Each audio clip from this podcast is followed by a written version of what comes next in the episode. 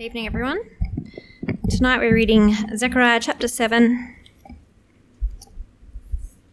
In the fourth year of King Darius, the word of the Lord came to Zechariah on the fourth day of the ninth month of the month of Kislev. The people of Bethel had sent Sharezer and Regem Melech together with their men to entreat the Lord by asking the priests of the house of the Lord Almighty and the prophets, Should I mourn and fast in the fifth month, as I have done for so many years?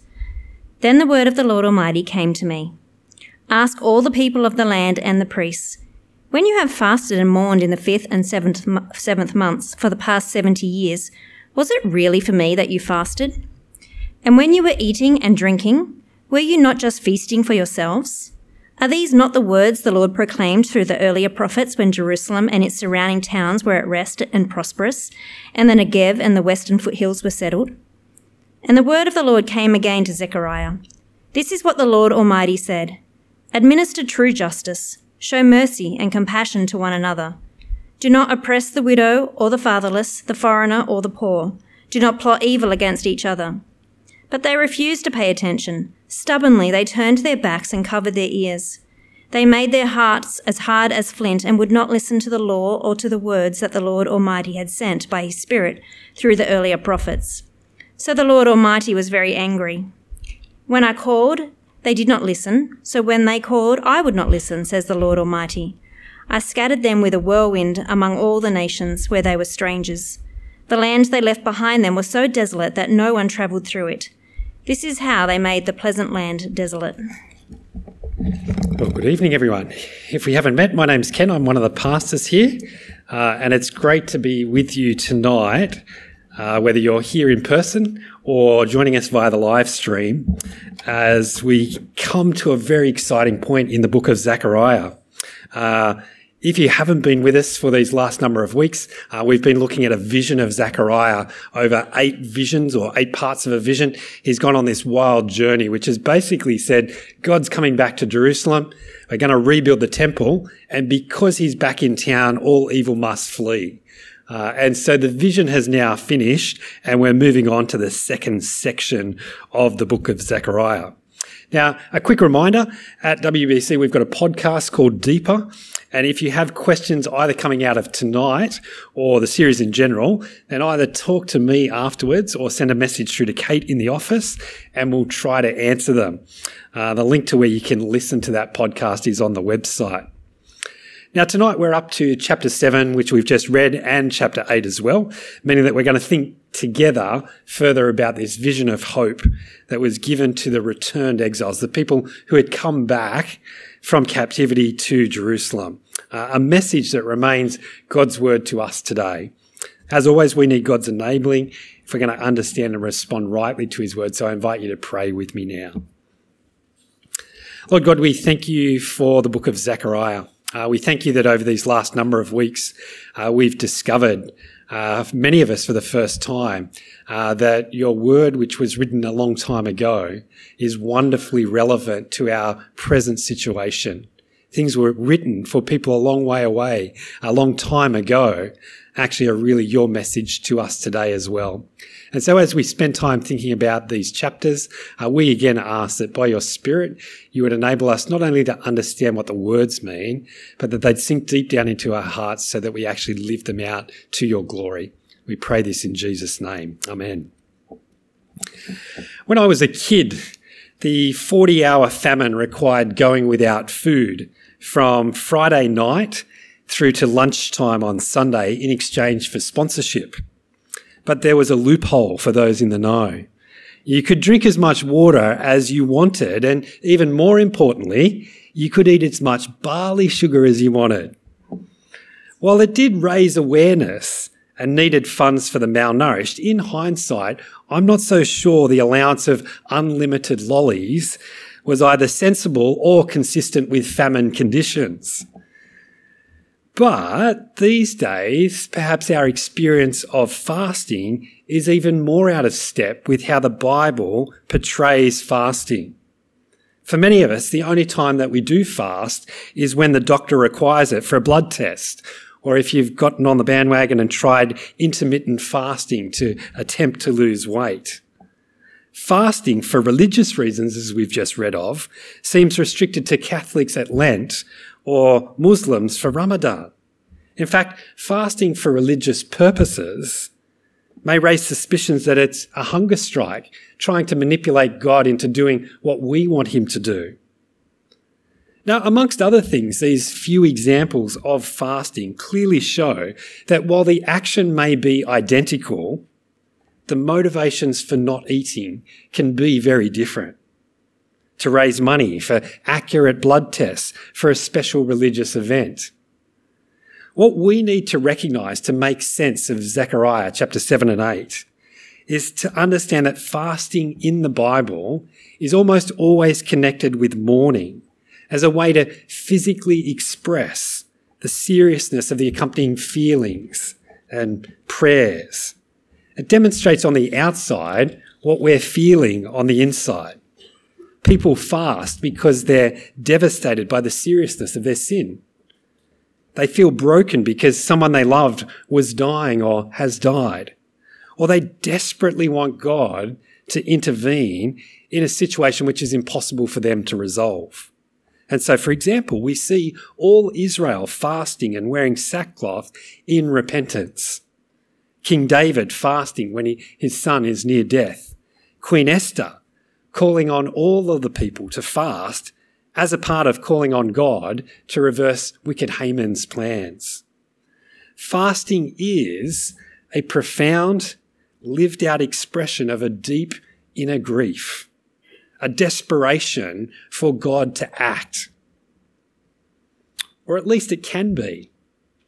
Unfortunately, as we all know in many different situations, pretending is possible. And the reality is that we simply cannot know whether outwardly expressed sorrow is authentic or not. Sandpaper Gate was the name given to the cheating scandal that hit the Australian cricket team back in 2018. Steve Smith, as captain at the time, bore much of the responsibility and was punished with a ban from all but club cricket for a whole year. Some thought his punishment was an overreaction. Some thought he should never be allowed to play the game again. In his teary press conference after they returned from South Africa, he took full responsibility for what he called his serious errors of judgment, his failure of leadership. Now, fast forward to the Oscars this year, and another Mr. Smith, this time Will Smith, slaps Chris Rock and then later tearfully apologises for his actions. Were the tears of one Mr. Smith genuine and the others just acting? Which one was which? Did they both say sorry just because society demanded them to, or because something had authentically changed within them? Neither Mr. Smith was expected to fast as an expression of their regret. But is there actually anything that could possibly confirm their sincerity? While the presenting issue of these chapters is that of fasting, I think that there's actually a deeper underlying issue of what is genuine repentance and what does it achieve? What is genuine repentance? What does it achieve? We're going to look at the two chapters actually in three parts. What we've read, chapter 7, genuine repentance leads to loving action. And then in chapter 8, God's return brings holiness back and feasting is for all. We're all answering this question what is genuine repentance and what does it achieve? Well, verse 1 tells us, verse 1 of chapter 7 tells us that we've actually moved forward in time from Zechariah's wild vision, which had taken place about two years earlier in the intervening time, significant progress had been made on the building of the temple. And we, we know from the book of Ezra, also in the Old Testament, that the temple would be finished about two years from this part, which is a great thing. It's actually an indicator that the vision didn't go unnoticed. People had actually taken care to respond to it and put it into action. But in verses 2 and 3, we find out that it also led to people from a town called Bethel, a little town just to the north of Jerusalem, to send representatives to ask the priest and the prophets, Have we fasted for long enough already? Now, the assumption behind the question is that because things are going so well, it must be an indicator that God is blessing our efforts And therefore, we can stop being sad about the sins that led us to be sent off into exile. In answer, God sends a word this time, a question, rather than a vision or an enacted sign in verses 5 and 6. Ask all the people of the land and the priests. When you fasted and mourned in the fifth and the seventh months for the past 70 years, was it really for me that you fasted? And when you were eating and drinking, were you not just feasting for yourselves? Now, while there is a very heavily implied rebuke in these questions, recognize that the explicit necessary response is for the people to consider their motives. Stop and think, evaluate. The people are asking, can we finish mourning yet? And God responds, before I answer that question, ask yourselves, have you repented yet? While the exiles had been fastidious about fasting for the past 70 years, there was a very real danger that it had become a, a mere ritual rather than expressing total dependence upon God. Now, I've made the comparison before that the exile was in some sense like a 70 year time out.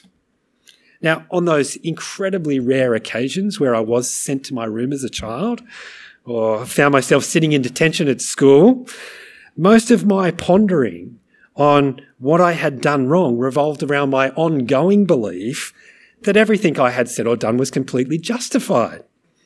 In my thinking, I was unfairly doing time for a crime that I hadn't even committed. So, unsurprisingly, it didn't produce or express any change in my attitude. And likewise, God's word through Zechariah reveals that exile couldn't bring about an automatic transformation of Israel's hearts either. Genuine sorrow is not measured by the frequency of our fasting, in the volume of our tears, even in our willingness to accept the rightness of the punishment that we're undergoing. The surprising proof that would reveal the people's hearts had changed was how they treated others, especially the disadvantaged. Have a look at verses 8 to 10. And the word of the Lord came again to Zechariah. This is what the Lord Almighty said Administer true justice. Show mercy and compassion to one another. Do not oppress the widow or the fatherless, the foreigner or the poor. Do not plot evil against each other. Sounds pretty familiar to a flying scroll, doesn't it? Don't steal. Don't lie in court. But to me, it feels like a very surprising expectation at this point. The most famous Old Testament passage dealing with the, the sin of Israel that caused the exile is found in 2 Kings chapter 17. It says in that passage multiple times that the sin which led to exile was idolatry. But Zechariah now says that it was the ongoing refusal of God's people to turn from their mistreatment of others that had made God so angry that he sent them into the exile. So was their chief sin idolatry, or was it the mistreatment of others? Well, I think the best answer is that they're, they're two, two sides of the same coin. Our view of God and others are actually so closely related that how we treat people is the evidence of how we think about God. If God is most important, we will treat others well. If God is not given first place, we will inevitably put ourselves first, and that will show in how we think of and treat others. God's answer to this group asking about ending their fasting is to point to the past selfish injustice that their forefathers were punished for, with the heavily implied question Have you made any changes yet. Now, sadly, their ancestors ignored God's warning, verse 11 and 12, and in response, God sent the unrepentant into exile. How would Zechariah's listeners respond now? Would they change their actions and show that they were genuinely sorry? Would they learn from their ancestors' wrong response and do right? Well, chapter 7 doesn't tell us how Zechariah's audience responded. The implied question is left hanging. And so I think it's very appropriate for us to ask how have we responded to this word from God? Especially when this principle is developed by Jesus himself in his summary of the law as love for God and love for neighbour. His parable of the sheep and the goats, judgment based upon what they did and didn't do for others. James's statement that religion that is acceptable is to look after orphans and widows, that faith without works is dead. Too often, I think that we treat grace as if it's a doctrine only to be understood with our minds, having benefits for our souls. We conclude that how clearly we can think or speak about salvation is the whole measure of whether we've received it or not.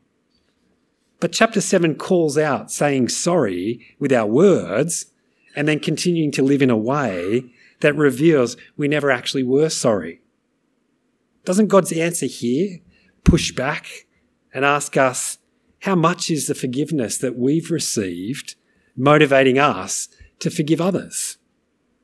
How is He saving us causing us to treat the disadvantaged better? Do we walk past that person asking for change, unmoved by their need, though we were rescued from far more dire circumstances? Is our fear of accepting asylum seekers into Australia driven by a selfish desire to maintain our own unjust standards of living? Now, they're all good things to ponder, and no doubt there's many, many others that we could consider. It is right to repent where necessary and resolve to change, but that is only one small part of the answer. Chapter 7, I hope, feels unfinished to you because it is. It needs to be read together, combined with chapter 8, which is part 2 of God's answer to this question. Having been told to contemplate their own response, chapter 8 reveals how God is responding. And after the dark shadows of chapter 7, the brightness of chapter 8 is dazzling. Have a look at chapter 8, verses 2 and 3. This is what the Lord Almighty says I am very jealous for Zion. I'm burning with jealousy for her. This is what the Lord says I will return to Zion and dwell in Jerusalem. Then Jerusalem will be called the faithful city, and the mountain of the Lord Almighty will be called the holy mountain. Now, we might have concluded that after 70 years of not really repenting, God might give up on this hard hearted bunch of rebels. But the people's unawareness of their deeply ingrained sin was no surprise to God. Despite their unrepentance, he remains committed to his plan to return to Zion, another name for the city of Jerusalem. God's burning jealousy for her, which from the context is both the city itself and the people that live there. And because he's jealous, that means that despite their unrepentance, God is acting to restore faithfulness and holiness. And the way he is going to do that has already been pictured in the visions in chapters 1 to 6. Now the meaning of that vision is put into words. God is going to return to live with his people. And that will return things to the way that they should be. He will make it possible for young and old, two of the most easily oppressed groups in society, to live in peace in Jerusalem. He's going to do something everybody else will be absolutely amazed at, but comes as no surprise to him. He will achieve their salvation. Have a look at verses 7 and 8. This is what the Lord Almighty says I will save my people from the countries of the east and the west. I will bring them back to live in Jerusalem. They will be my people, and I will be faithful and righteous to them as their God.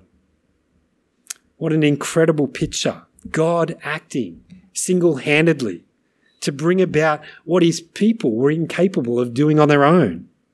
Doesn't this, again, drip with grace? Yes, he's called on the returned exiles to repent, to make sure that they've genuinely repented. But the only one active in chapter 8, verses 1 to 8, is God. I am jealous. I will return. I will save. I will bring them back. So, does that mean that we're just simply passive recipients? Well, let's read on verse 9. This is what the Lord Almighty says. Now, hear these words Let your hands be strong so that the temple may be built. This is also what the prophets said who were present when the foundation was laid for the house of the Lord Almighty. Drop down then to verses 16 and 17. These are the things you are to do. Speak the truth to each other and render true and sound judgment in your courts. Do not plot evil against each other and do not love to swear falsely. I hate all this, declares the Lord. Well, God saves us without any contribution from us. Once we're saved, a response is necessary. And again, it's expressed in tangible actions in two directions. Build the temple, verse 9, that is, love God. Speak the truth, render sound judgment, don't plot evil, verses 16 to 17, that is, love your neighbour. What this confirms is that the law was never intended to save. God wants us to recognize that we have sinned, that there have been times when we haven't loved Him or others. The point of fasting was not to pester God until He acted, doing what we wanted. It was to learn complete dependence on Him. And so, should we fast these days? Well, I'm going to try and deal with that question in a little bit more detail in the podcast. But to hint at the answer that you'll hear there, isn't there a lot of things that we can do to show our dependence upon God? To pray, to take a rest day once a week, to give of our time and finances, celebrate communion. There's absolutely nothing magical about fasting that makes it more effective than other means. But at the same time, for a generation that is even more impatient for immediate responses, I think it's pretty obvious that we can learn from choosing to go without. But in the end, it's not the activity that matters most, it's the attitude. I think the first half of chapter 8 is already pretty amazing, but God hasn't finished yet. While the restoration of Jerusalem and his return to live with us, with his people, is almost beyond imagining, in verses 18 to 23, God goes even further. Have a look at chapter 8, verse 19. This is what the Lord Almighty says The fasts of the fourth, fifth, seventh, and tenth months will become joyful and glad occasions and happy festivals for Judah. Therefore, love truth and peace. Fasting is going to become feasting, sadness replaced with this great celebration.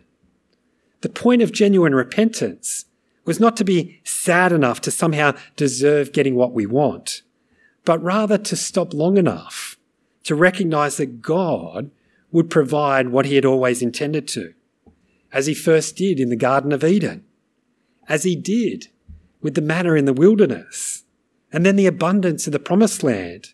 He is again going to provide a feast for his people. It's no wonder that this picture becomes a theme that Jesus repeats and John picks up in the book of Revelation. God is not in the business of handing out rations, barely sufficient to keep his people alive. His intention is to shower blessings beyond number on us. Not calorie controlled, portion restricted servings, but an abundance, far beyond what we could ever need. And as if the promise of a royal banquet to a people who've only just come out of exile in Babylon wasn't enough already. The final picture must have been absolutely beyond comprehension for them. Have a look at verses 20 to 22. This is what the Lord Almighty says Many peoples and the inhabitants of many cities will yet come. And the inhabitants of one city will go to another and say, Let us go at once to entreat the Lord and seek the Lord Almighty. I myself am going. And many peoples and powerful nations will come to Jerusalem to seek the Lord Almighty and to entreat him. The party to end all parties is going to have a very surprising guest list. No longer is it just the Jews celebrating the feast. People from all languages and nations will come to celebrate along with them. They will plead to come because they've heard the last words of verse 23 Emmanuel, God is with us.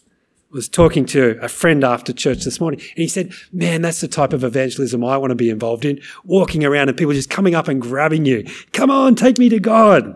Hmm. And so we see that God does it yet again.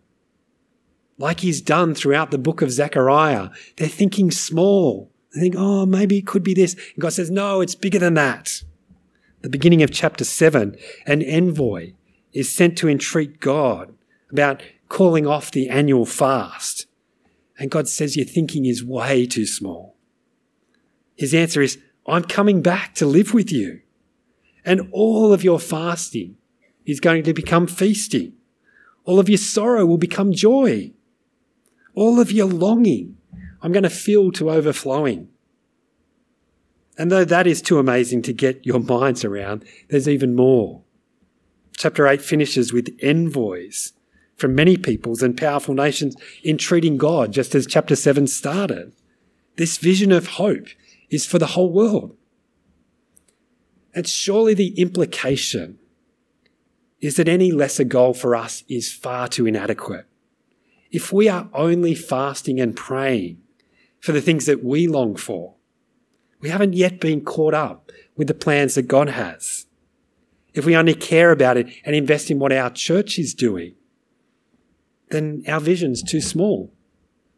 Sure, God wants to reach those in Wollongong and the, Illawarra, but He won't stop until He's reached the world.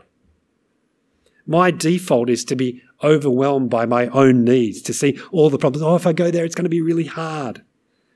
For me to ask God to act amongst those people that I know, the problems that I know that they're dealing with.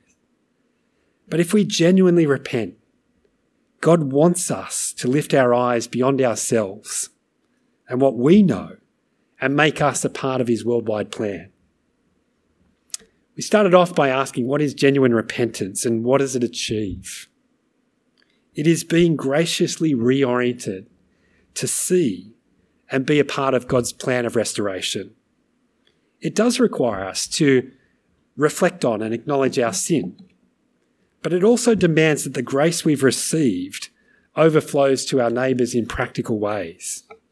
And so it's only as we treat the disadvantaged and oppressed well that shows and develops our righteousness and enables us to begin to really comprehend our salvation as we pray for victims of war, as we give time to and get involved in the spread of the gospel. What is the purpose of fasting and what does it achieve?